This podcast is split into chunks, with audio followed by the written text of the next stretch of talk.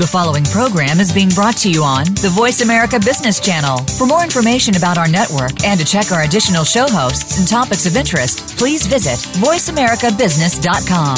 The Voice America Talk Radio Network is the worldwide leader in live Internet talk radio. Visit VoiceAmerica.com. The views and ideas expressed on the following program are strictly those of the host or guests and do not necessarily reflect the views and ideas held by the Voice America Talk Radio Network, its staff, and management.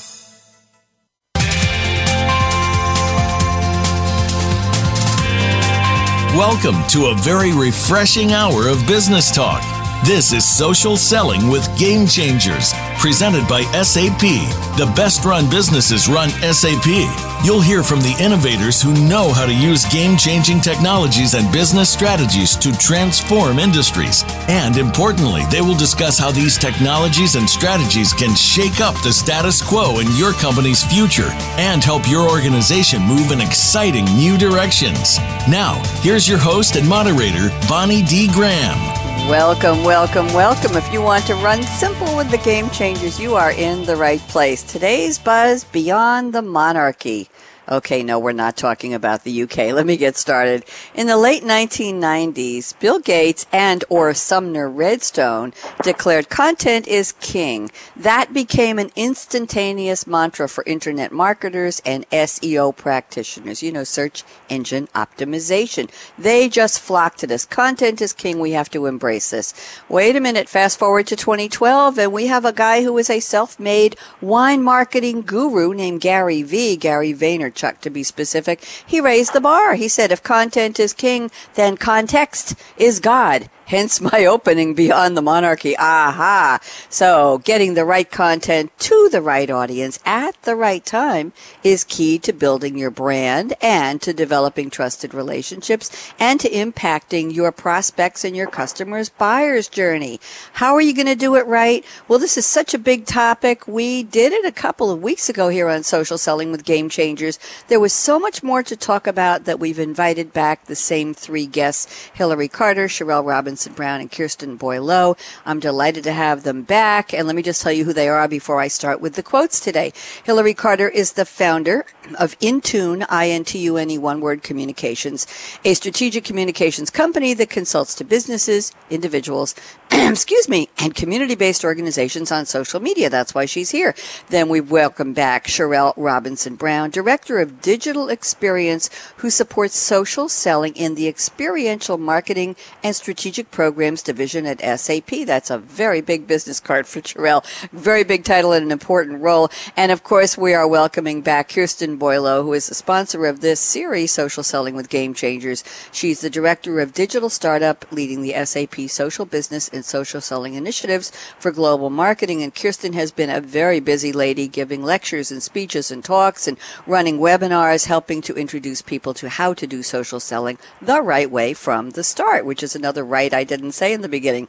So now let's welcome Hillary Carter officially. And Hillary has sent me a quote this time from a gentleman named Paul Virilio, V-I-R-I-L-I-O. I've never heard of him. He was born in 1932. He's a French cultural theorist, urbanist and philosopher of speed, and I put that into quotes. He developed what he calls the war model, W-A-R war model of the modern city and of human society in gen- general, and he's the inventor of the term dromology, not dronology, dromology, D-R-O-M-O-L-O-G-Y, the logic of speed that is the foundation of technological society.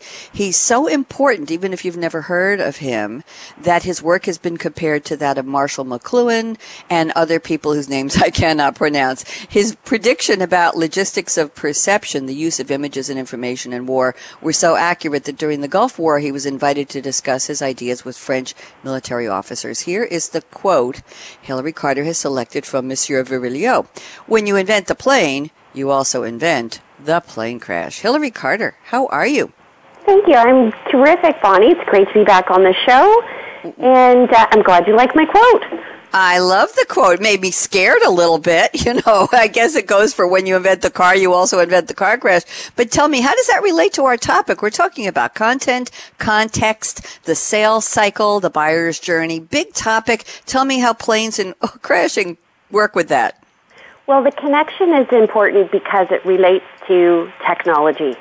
And every technology carries with it its own negativity, its own baggage. And I think with every technological innovation, there are always negatives that we have to deal with. The quote is actually just part of a larger quote uh, from Paul Virilio, and I'll, I'll share with you the entire, uh, the entire piece.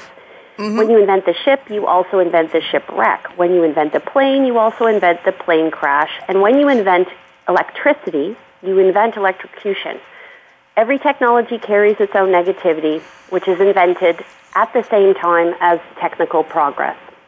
And I think the message that is important to share is that we need to take the good with the bad and we need to accept the limitations of all of these new innovations. We need to understand in this context that social media is one of those um, environments that enables plenty of crash and burn type of activity.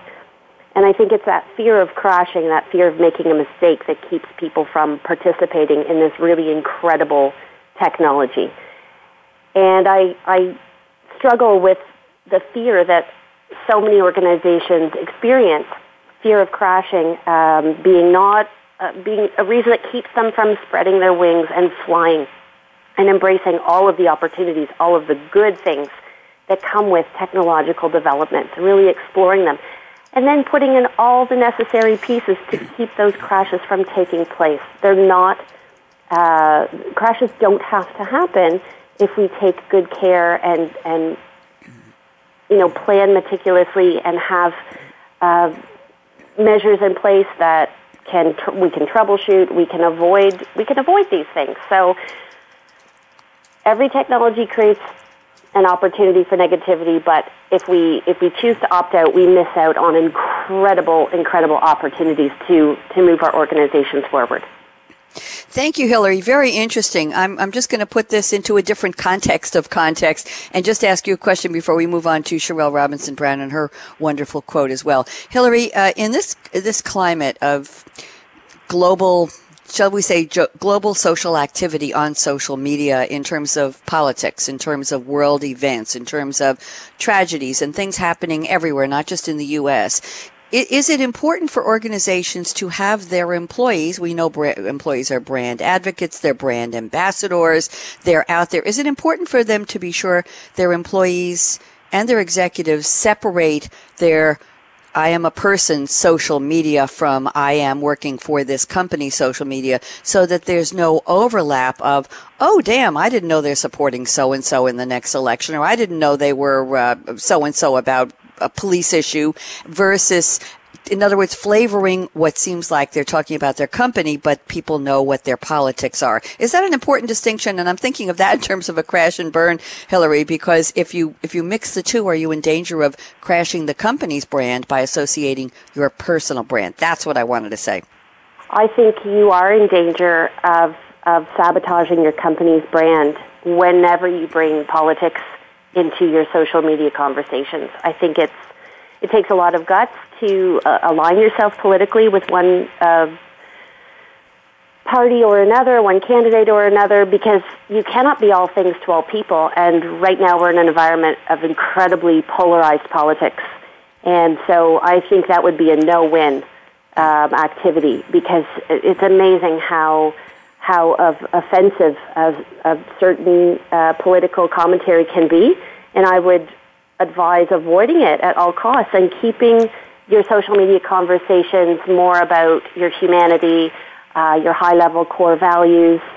Just keep politics out of it would be my, my best advice um, because that's the surefire way to upset, oh, a good half of the population, particularly in the United States. Right now, yes, absolutely. Thank you. I'm sorry for that sidebar, but I was very intrigued because I think a lot of us face that issue. Let me move on to Sherelle Robinson Brown. Uh, Sherelle has sent me a wonderful quote from Robert Rose, an early internet pioneer. Robert Rose has, I'm reading from what I researched on him, two decades of experience and a track record of helping brands and businesses develop successful digital and content strategies. And in the mid 1990s, which seems like ages ago, he developed some of the first web strategies in the U.S. for companies like MediaMark Research MRI and CTAM, the Cable and Telecommunications Association.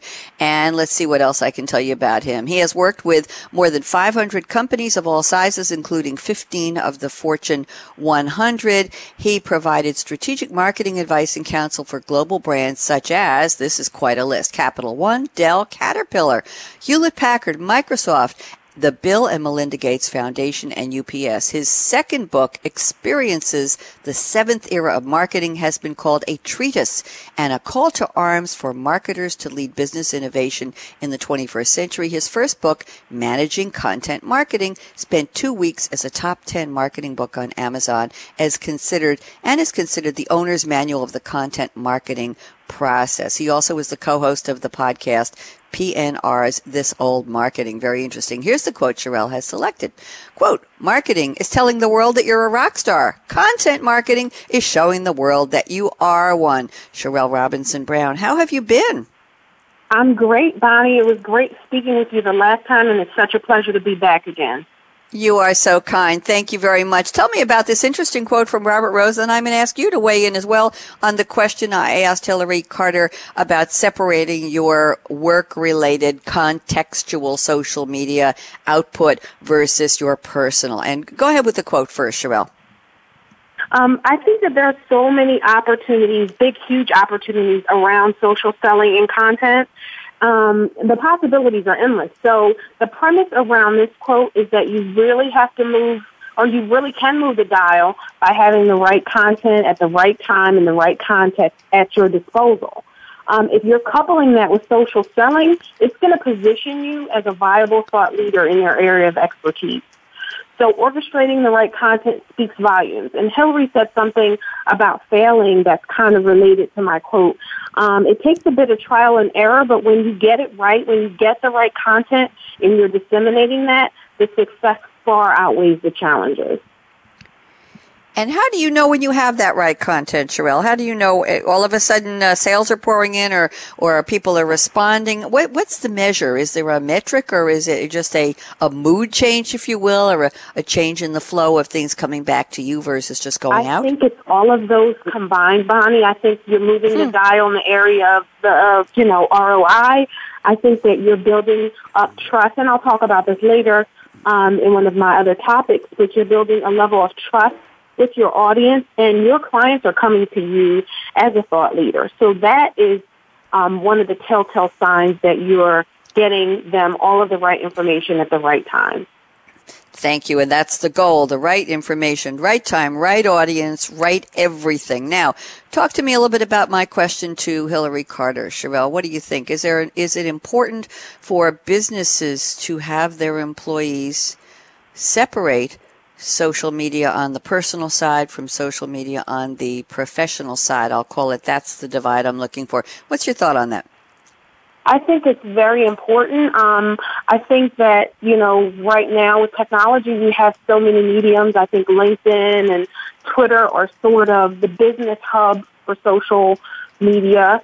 And then you have, you know, your Facebooks and your Instagrams. And I think if you feel the need to voice your opinion amongst family and friends, maybe you use a different uh, um, uh, platform of social media, but definitely it is very important to keep those definitely separated. Thank you very much, Sherelle. Pleasure to have you back, and thank you for your kind words. And now let's go to Ms. Kirsten Boileau, waiting patiently in the wings. Kirsten has sent me a quote from Mark Yeager. I also had to look him up. He's the president of Yeager Marketing. I didn't find out an awful lot about him, but let me tell you about, well, a little bit about what he does professionally. Mark and Renee Yeager founded an agency called Yeager, a Phoenix-based marketing agency focused on branding, messaging, integrated campaigns and sales tools for the technology industry. Apparently they had a banner year last year. They saw a 33% growth in revenue. They landed 10 new top tier clients and among their stellar client list include NetApp, Hitachi, and Bell. They have won all kinds of awards and three American Marketing Association Spectrum Awards. And let's see what we've got here. They have put, put together marketing programs for more than one third of the tech companies in the Fortune 500. I'd say they know what they're doing. I couldn't find much on Mark Yeager as a personal bio, but this is what I found on the company website. I guess he wants to keep that secret. Here is the quote Kirsten has selected. Content fails when you create materials that speak to very broad audiences. Talking about context. Kirsten, have you been? I have been great, Bonnie. Thank you very much. I'm happy to be on this uh, last of our series calls. Not that I'm happy to see the series end, but I'm just excited that we have such a fantastic lineup today. So. I agree. Kirsten, no pressure on you, but are we renewing for early 2017, you think? That's my plan.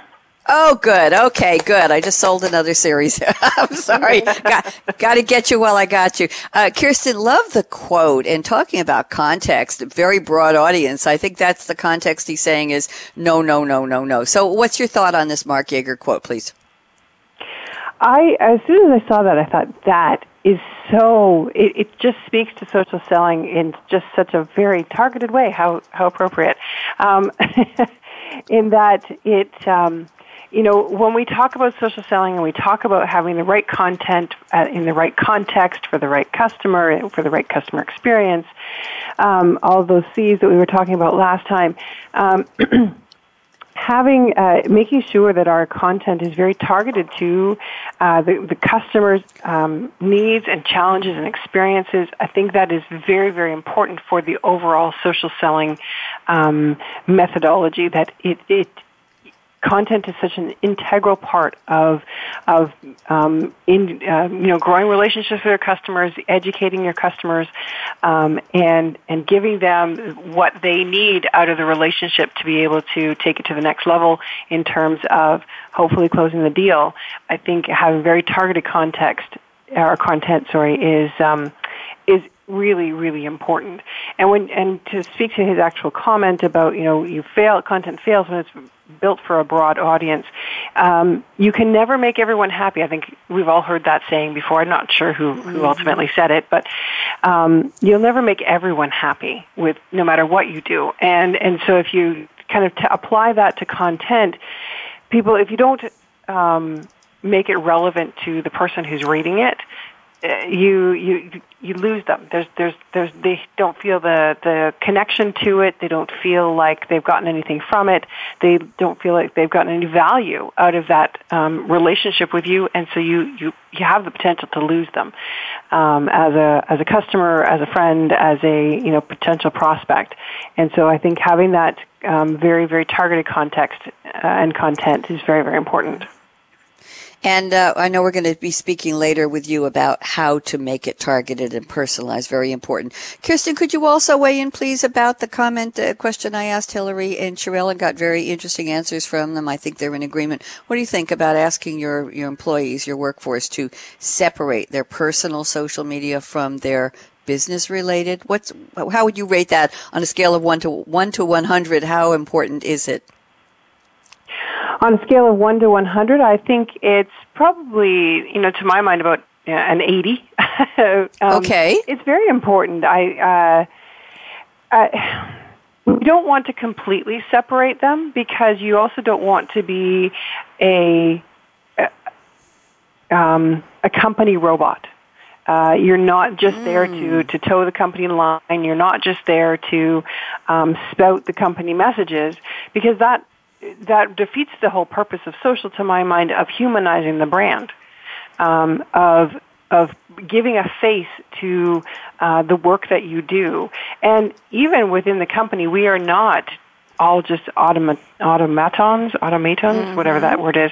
Um, we we we each have a personality. We each are individuals and unique in the abilities that we bring to the table, and so um, we need to to celebrate that and celebrate our diversity, but it also shouldn't be um, so uh, um, out there and so public that we alienate uh, portions of our customer or audience base. Thank you very much. Let me quickly go back. Hillary Carter, now that Kirsten has put it as an 80 on a scale, which I didn't give you and Sherelle, where would you put the importance? And then we're going to move on. Uh, I agree with with uh, Kirsten in terms of the importance of not being a robot, not have, not towing the company line, and celebrating our individual individuality and diversity, because otherwise we come across as inauthentic. So I agree, mm-hmm. uh, uh, but I still feel strongly to keep very polarizing topics and damaging topics um, out of your feed. Um, and yet, there's still there is a place in terms of content and social selling uh, to play an important part of your marketing activities. If there's a piece of political content that's very interesting, that's thoroughly researched and well written, and you want to share it with, with a particular person, you know your audience, you know your target, then you can send them that content over different channels such as email and keep it private. And use content and leverage it to your uh, organization's advantage for the purpose of building relationships. And build the relationships in private and not alienate your audience on social media, which is completely transparent. Um, I think a great example, I've written a post about my, my own mother's employee advocacy activities. She's a flight attendant for uh, a Canadian uh, airline called Porter Airlines, and she balances a lot of that individuality in her personality while still championing the company brand. I think she does a super job with that and, and keeps everything uh, authentic but professional at the same time. Ah, thank you very much. Sherelle, I'll give you the same scale, 1 to 100. Where do you place it? I like Kirsten's comment about humanizing the brand. I really agree with that. Again, um, you just may, you just have to make sure that you're keeping your passion not at a minimum, but uh, healthily balanced, so that you're not offending anyone, especially if you're representing a company. Um, but I think keeping the two, you know, personal social media between your professional and social separate will help you um, be able to express your um, passionate, true, raw feelings to again close family and friends. And then, as far as your company is concerned, you're able to keep that um, line defined so that you do not offend anyone. Thank you very much. Now, let's get back to some very important business here. Hillary Carter, where are you calling from and what are you drinking today? I'm calling from my home in Aurora, which is just north of uh, Toronto. It's 40 kilometers north of the uh, the city center, and I am drinking coffee, black coffee, in my Newfoundland and Labrador mug, uh, which hmm. is a Canadian province, the easternmost part of North America. And I'm going to use this opportunity to talk about, uh, uh, on the theme of planes today, uh, to let you know a fun fact about Newfoundland and Labrador.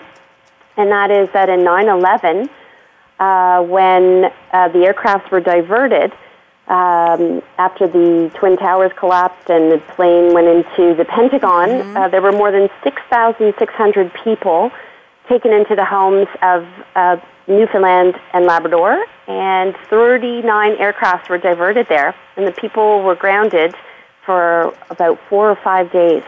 And they still visit their hosts uh, to this day who offered them hospitality and kindness. Oh. Newfoundland and Labrador, most flights uh, from the eastern seaboard that are going to Europe will fly over uh, the Newfoundland uh, coast. Oh, you just gave me the chills.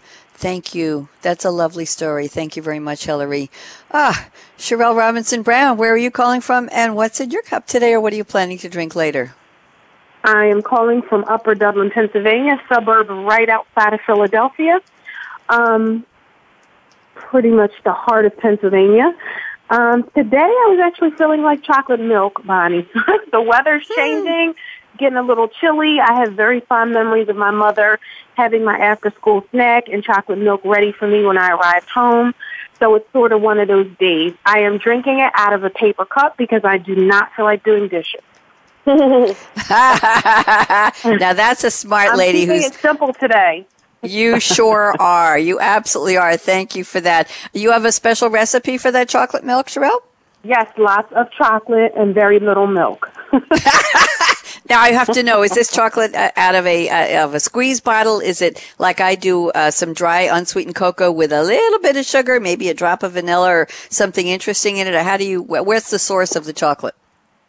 For the cold chocolate milk, I just do the normal Hershey's out of the squeeze bottle, but I do have a friend that bought me some very expensive crushed chopped chocolate that I do the hot chocolate milk with. But uh, for this oh. one, it's just the regular old Hershey's. Beast, and nothing wrong with regular old Hershey's. I got to tell you, it's still a lot of us. Just I'm I'm older than you. A lot of us grew up with it. We still love it, even a good Hershey bar. Thank you very much. Memories floating here. Kirsten Boileau, are you back in Waterloo? And what are you drinking today? I am back in Waterloo. I am. Uh, it's beautiful out there today, and um, I, I have been on the phone since uh, for the last three hours, so I actually have not been, had a chance to um, get a cup of tea yet. But my next my next um, moment after this show is done, I'm going to go get a chai tea latte from the kitchen. Sounds very, very nice. I'm glad to hear that. And everybody, we're talking with Hillary Carter, Sherelle Robinson Brown, Kirsten Boileau. I'm Bonnie D. Graham. This is part two. I've changed the title a little bit. We're calling ourselves the episode today, Social Selling King Content, Context, I should say is Context God, and the Sales Cycle Part Two. Very compelling conversation. We're going to cover a lot of new information we didn't cover a couple weeks ago on Part One. So, we're going to take a pause that refreshes for about 65 seconds. That's all you got. And we'll be right back. Don't even think of touching that mouse, that app, that dial. Michael out.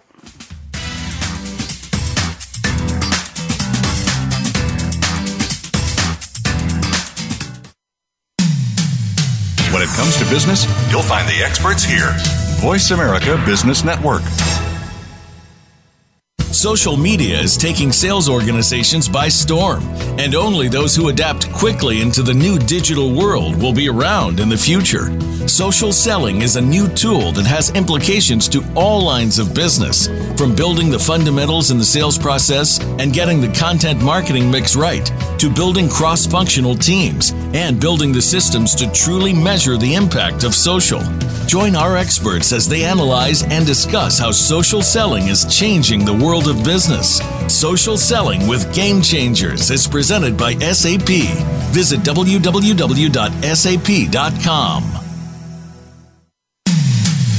When it comes to business, you'll find the experts here. Voice America Business Network.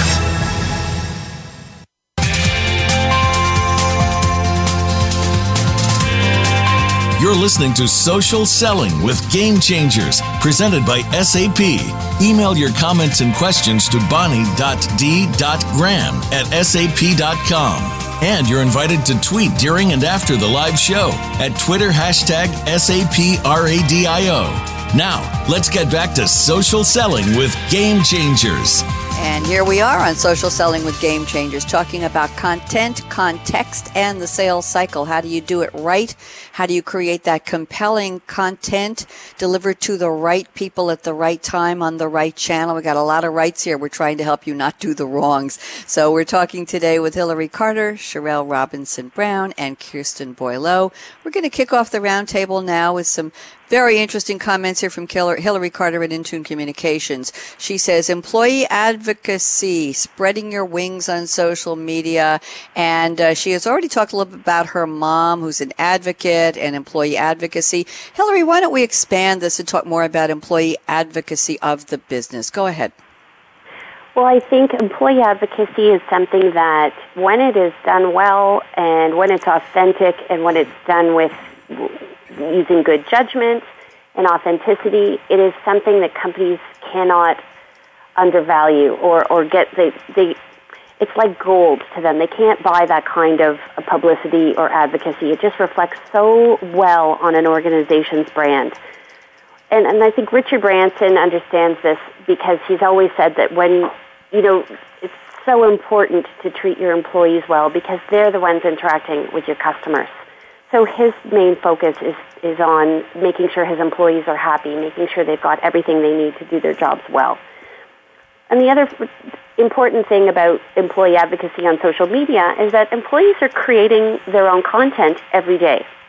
And it's not branded content with uh, the corporate font. It's fun, authentic, um, personal, content, whether it's a photograph of the skyline on their way to work, whether it is uh, a, mm-hmm. a, photo of colleagues um, participating on the job, doing a job really well.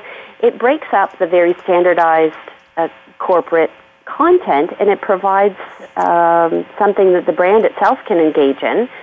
And other people who are following the employee, they can get a sense of what it's like to work at that, at that company. It creates a pipeline of talent.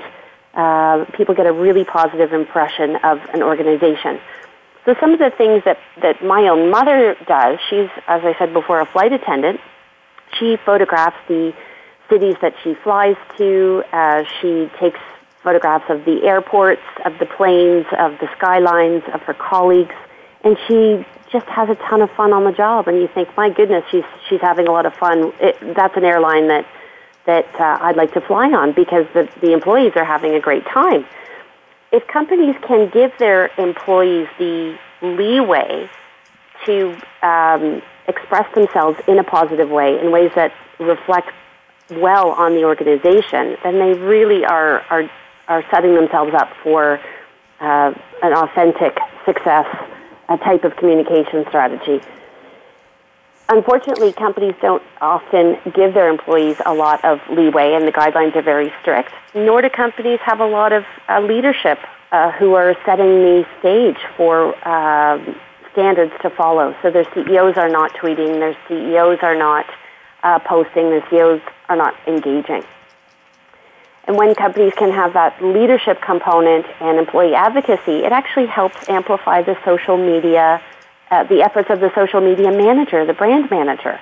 And so when everybody works together, it, it, uh, it has a positive trickle down. It really amplifies the corporate message and it makes it much more human and much more real and uh, builds trust more effectively. And I think that's the name of the game. Thank you very much. I think you covered a lot of territory there. Sherelle Robinson Brown, please join us. Thoughts on what Hillary just said? I really like Hillary's uh, statement about giving the employees the opportunity to be creative. That's one of the things that I'm very passionate about.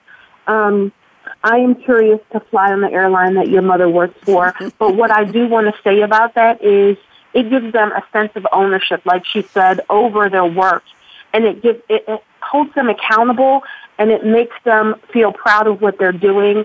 And I think that reduces the turnover rate. It reduces people leaving. They have a vested interest in what they're doing. So I really, I'm, I'm a fan of everything that she said about um, spreading their wings and, and being able to be creative um, in, in what they're doing. Literally and figuratively spreading the wings. Thank you, Sherelle. Kirsten, thoughts on this example? Do you have any you want to add? Yeah, I just um, I think in the in the spirit of authenticity, I think only sharing positive messages is not particularly authentic, and so to my mind, there has to be a balance. You know, I I, I realize that there has to be some.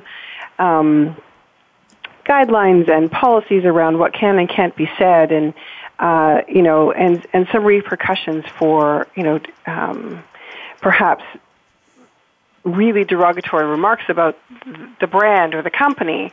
Um, but there has to be some sort of line because I think, to my mind, if you're only ever sharing, as an employee, only ever sharing positive messages about what your company's doing, um, people will start to see through that there, there's got to be something that's not right. There's got to be something that, and then they start to wonder, well, how honest are you truly being with with all these positive messages? And and you you potentially, not always, but you potentially run the risk of of um, coming across as uh, inauthentic and and then losing your credibility as a, as an advocate of the brand.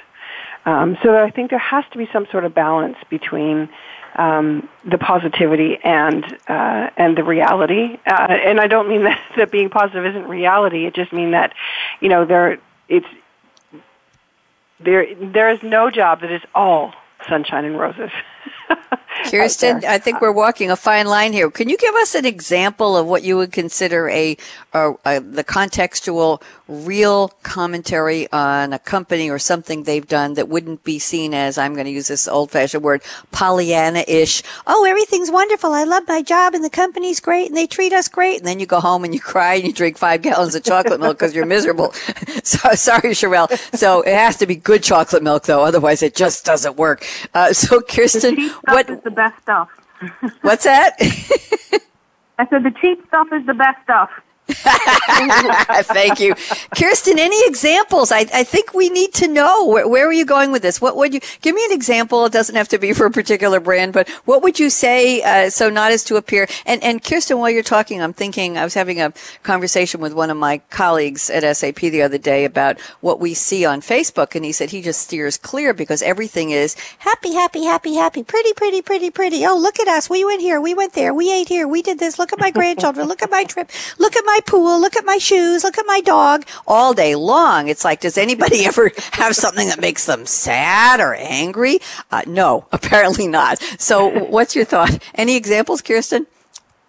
Well, you know, he has a really good point, and it's it's something that comes up again and again in a lot of the mummy blogs that I read and and that kind of thing about how you know we're not showing the real um, the real aspects of our life. That you know nobody's life is uh, all happy and sunshine and roses. There are downtimes, there are valleys that we have to go through, and I, you know I was trying to think as you were talking about an example that um, that would I could illustrate the only thing I could think of is uh, something along the lines of, you know, um, uh, it would be great if my company did more of this, or um, I'd love to see our company get into more of something along this line. You know, um, not necessarily, uh, uh you know. Um, coming very hard down on the product of the company or the, the, the brand or the executives or anything like that. I mean, um, you know, but being not necessarily saying, "Hey, you know, this is something I think we could do," or "But we're not doing,"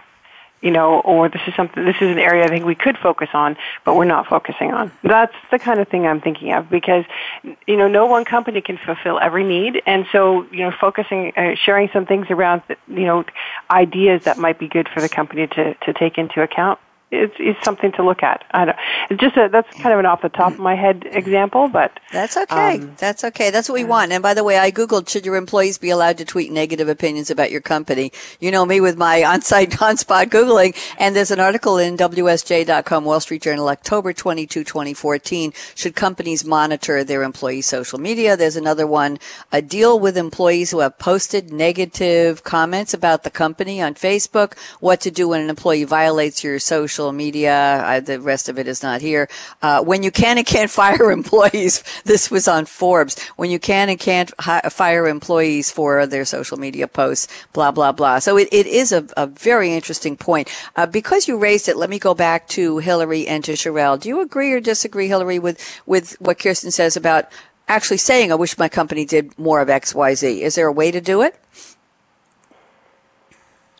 I think the forum for I wish my company did X, Y, Z is internal. I don't think taking it to social is is uh, uh, I think that could be a career limiting move if you get into a habit of of uh, posting your wish list for all the things your company is not doing well. Uh, I I I completely understand how a, a only positive dialogue comes across as inauthentic. I will say that in the case of, of um, the employee advocate flight attendant, um, some of the things that she says is at times it's not always a picnic. Like there are weather delays and there are mechanical delays. And in spite of all the, uh, it's been a tough day at the airport, but we got it done.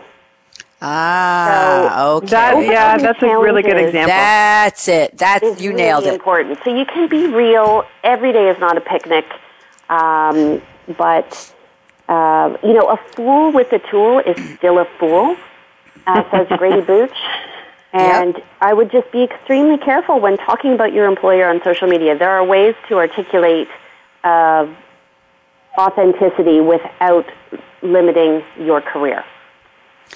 Thank you. I think you nailed it. Uh, Kirsten, can we agree on that? She nailed it because what she's saying is be realistic, admit if there's a problem, and then go for the brand advocacy on the side of, well, things happen and here's what we're doing about it. So that's a little bit of, uh, to me, what do they call it? Damage yeah, control. Think that makes sense. Yeah. Damage control. Hillary, thank you. Sherelle, you agree with that?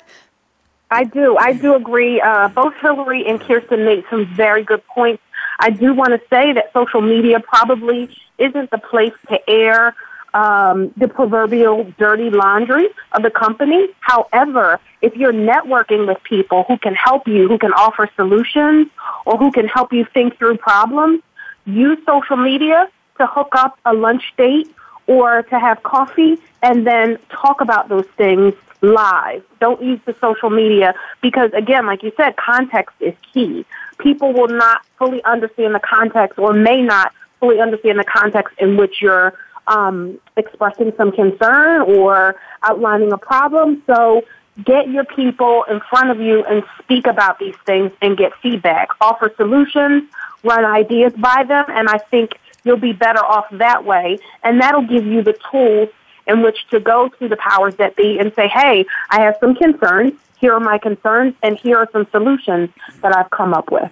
So it will look like you're really a part of the solution and not trying to just complain about any issues. Thank you very much. And Sherelle, while I have you here, I'm looking at your notes and let's move to a slightly different aspect of this topic. We're going to talk about the key elements of a sound content strategy and you've outlined these as custom, simple, and the storyline or re- and red thread. Why don't you briefly take us through these and then we'll see what Kirsten and Hillary have to say. Go ahead, Sherelle. Okay, so I think um, you know that, like you said, custom, simple, and having a storyline or red thread.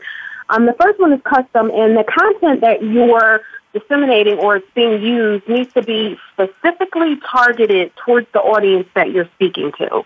It's largely important because it shows everyone how important their interests are to you. It builds trust and a high level of comfortability. Um, as far as keeping it simple, this is pretty important in the social selling arena um, because content needs to be short, digestible, and energetic. So pulling the reader into a headline via Twitter or whatever it had, whatever has you, may make their mouth water for more. They need to understand the full context. Again, here we go with the context in a few short words. So that's what I mean by simple. And then the red thread or the storyline, um, it just talks about how the content has to not only be connected to the area of, uh, or the, sorry, the interest of your audience, but it has to be interesting. Um, they should be able to take that content that you're disseminating and share it with others and tell a story or use it in an elevator pitch. So this gives them, and you're equipping them with the opportunities to talk about the industry specifics that you are all interested in. Thank you. I like the outline. Very simple. Thank you very much. Kirsten, thoughts about custom, simple, and storyline? Yeah, so I I uh, I like the idea of custom content. I think it's a, a fantastic idea, and it fits very well with the, the, quote that I chose today about you know customizing the being very targeted with your content so that it resonates very well with your um, with your target audience. Uh, and and stories are always important, no matter what you're trying to, um, what you what kind of messaging you're trying to get across. By telling a story, you you you really um, engage the the the reader or, or the audience uh, in an emotional way, and when they you know, engage in an emotional way, they create a memory, and then thus you have the beginnings of a relationship. And so having those storylines as part of all your content and being very targeted, I think it ma- makes a really great um, uh, kind of trifecta around um, having very excellent content to engage with your customers with. Thank you. Hillary, circling around to you, how do you feel about the three pronged approach that Sherelle Robinson Brown laid out for us? Custom, simple, and storyline red thread. I think nothing connects people better than great storytelling. And when we share stories for the purpose of building relationships, when we use a story, a good story, as a gateway uh, to invite somebody to coffee, I think it's really powerful. I think it's something that, that people share on a fundamental level. So finding that great content takes effort and energy, and I, I wholeheartedly agree that it is the essence of what um, what great social selling is all about. Finding the right story for the right audience, using it to your uh, advantage to make those real human connections, to build trust, and so on. It's uh, there's nothing like a great story. We just remember it uh, whenever we we make emotional connections. um, it, it's memorable, and that's the name of the game. It's a crowded space, so be memorable uh, through finding great content.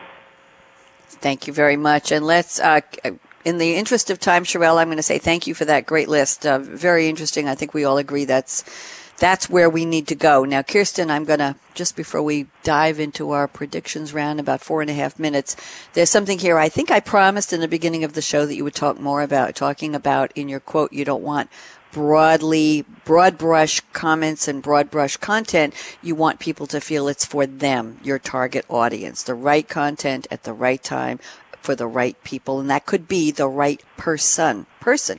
So we talk about how do you make that content targeted and focused. And you say targeted content is extremely easy to create using video tools. So, Kirsten, why don't you give us a little overview of how people can do this? Yeah, so using video, I think, is a really great way to create very targeted content because you can use your listening skills, your social listening skills to understand what the customer is interested in, what their pains and challenges are, what their uh, kind of background is, and then you can just speak to them, just talk to them as if you were you know, had an opportunity to stand in front of them or had an opportunity to uh, reach out to them and talk to them on the phone um, video is is a great way to to just talk to them and and speak very clearly about exactly what you know that they're interested in, uh, given the research that you've done. And um, there's there's some really easy uh, to use video tools. You can just use your webcam. You can um, use some video editing software. Um, there's some other tools out there uh, like Videolicious and a few other things. That um, what's another one? There's a local one. Um, Vidyard is another one. They uh, they allow you to create customized content for your for your audience, and and the audience can be one person. It could be um, a group of people at a particular account. It could be your entire network, um, but eh, because you know that you know your entire network is based on uh, you know the marketing um, line of business or something like that, and so you know you can you can create content that's and it doesn't have to be long. These these videos probably shouldn't be more than 30 seconds to a minute long. So you're not spending hours and hours in a studio creating, um, you know, this this uh, very in-depth content. You want to capture people's attention. You want to speak to their need and give them a call to action. That's really what you want to do. And so by using these great video tools and creating these very um, very targeted and very short snippets. Uh, I think I've heard it called snackable content um, of content that you can that works very very well, and again is very very customized to the person that you're trying to to reach. I like that snackable a lot. Between the, the chocolate milk and the snacks, I'm getting hungry already. Got to have breakfast on radio show days. Let's circle around. Hillary, what do you think about video tools? Do you have any favorite ones you want to recommend, or have you used them to create this type of targeted content?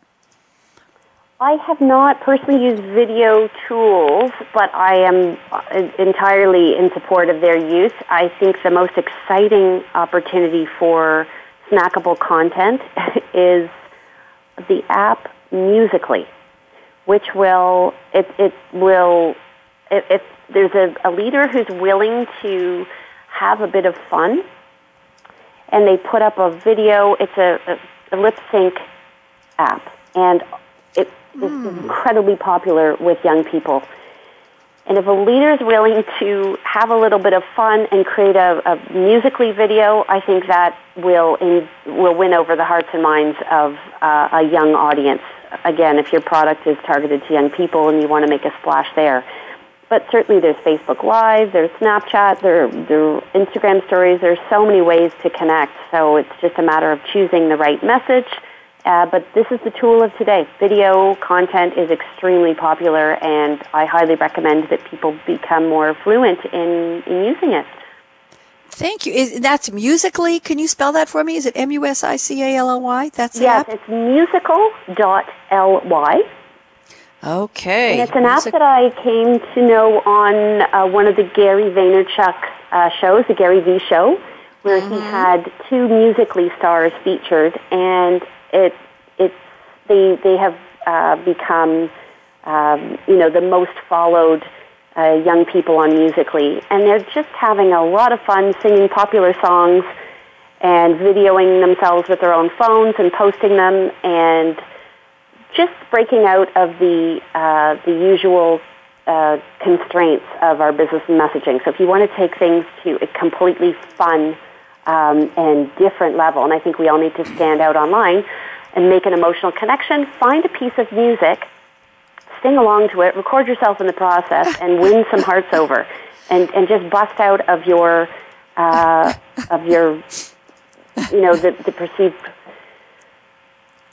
Okay, I'm, I'm, play. Do something a little bit different. Have some fun. Show people a creative, a different side of your personality, and uh, it, it will take guts. But I'll I, I'll bet you that people will use Musical.ly uh, to show their creative side and to show that they're oh, real that's human funny. Hillary, I just had a debate with a friend on uh, who wanted me to go listen to karaoke or go participate, and I said no, it's not for me, and I don't drink enough to really enjoy other people doing that. And so I looked up that there was a list in the uh, UK uh, press around three years ago, a list of the most detested, reviled new gadgets to come into use, and the the top one was the karaoke machine, more than beepers and pagers and cell phones and smoke alarms that go off at the wrong time. I'm getting a kick out of this. It would be for young audience. Thank you. Sherelle, do you have a favorite video app or Musical.ly app? Anything you want to recommend for targeted content? Yeah, I have a 14 year old daughter and a 6 year old daughter, and they're doing Musical.ly videos all the time. It's very funny, it's hilarious. I agree with Hillary that it does speak the language of a younger audience.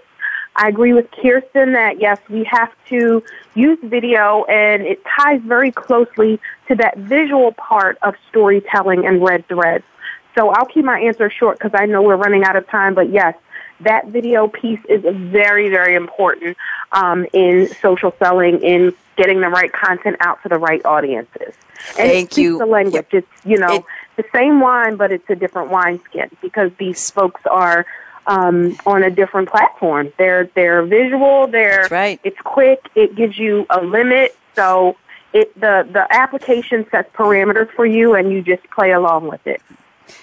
And there's a little bit of vulnerability in there too, which people probably appreciate. Hillary, let's do a quick. We have less than a minute for each. Of, well, just about. I'm going to give you uh, just under 60 seconds for your predictions. What will change? Was we know that Kirsten has already committed in front of just the the the three of us to renew the series. so of course, you know our worldwide audience doesn't know anything about this yet. Uh, when we come back and we do something in 2017 here on Social Selling with Game Changers, what do you predict would be a great topic for us to discuss? What's new? New, new in, in social marketing, new in social media. What do you predict uh, for 2017 in social selling? Hillary Carter, 60 seconds, go. For 2017, I think we're going to see higher rates of adoption for these tools. I think we're going to see more people getting very brave in using tools that take them well out of their comfort zone, tools like Musical.ly, tools like Facebook Live, uh, tools. I'm sure Twitter will uh, evolve to have um, micro video built into their feeds um, that that mm. really takes guts to use, and that the people who use them are the people who are going to really uh, come out as the leaders of tomorrow. The, the the the fearless and the creative, and the gap will widen uh, I, there's so many people still not using basic social media tools in a very basic way. So the gap's going to widen between those who embrace the creative tools and those who still have yet to to jump in uh, in any with any presence whatsoever. Thank you very much, Sherelle Robinson Brown. I can give you just we can squeak in with 60 seconds predictions for 2017. What do you see? I'll connect my puzzle piece to what Hillary just said. Um, those new tools, those innovative tools that get you out of your comfort zone, I think that we're going to have to connect with a different audience, right? We're using corporate America, we're using folks that are mature in their careers.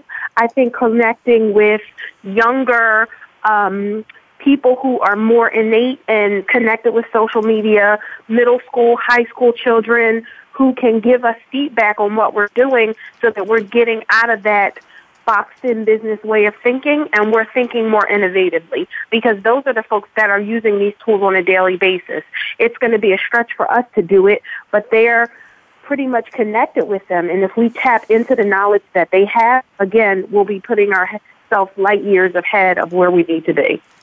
Thank you very much. Very, very interesting predictions, and I agree with you, Kirsten Boileau. I've got, oh my goodness, 30 seconds. Kirsten, why don't you nail the prediction? Go ahead. Uh, in 2017, I expect to see um, a, a, broader use of collaboration tools than we see now. I mean, everybody's doing their prospecting with, um, you know, social tools, and a lot of people are doing their listening with social tools, and a lot of people are doing their sharing and engaging in the conversation. But I think that the next step is around collaboration um, with the customer and uh, innovation in that way. Thank you very much. Hillary Carter. Such a pleasure. Sherelle Robinson Brown, go have a good, my dad used to say, have a swig. have a swig of whatever you're drinking. Go ahead. And Kirsten Boileau, three very busy and smart ladies, very engaging and interesting conversation. And I appreciate the three of you taking time to join me today. So Kirsten, we will be in, in touch about the new time slot. We'll see if we can keep you in this time slot for 2017. We'll get a couple of other series to share it with you. Looking forward to speaking with you again. And here is my, let's see, we do have a shout out to Michael today at the Business Channel team for getting us on the air and keeping us on the air. So here's my call to action. I don't know, maybe I'll do a Musical.ly call to action one of these days, Hillary and Sherelle. Let's see if I can pull that one off uh, and, and add that to our tweets. But anyway, for the real, real world, here we go. Fasten your seatbelt. What are you waiting for? Come on. Go out and be a game changer today. I'll be back at 12 noon Eastern right here on the Business Channel. Today is September 27, 2016 with the debut of a previous series from two years ago we're starting up Startup Focus with Game Changers. You don't want to miss the debut of the series. Talk to you later. Bye bye.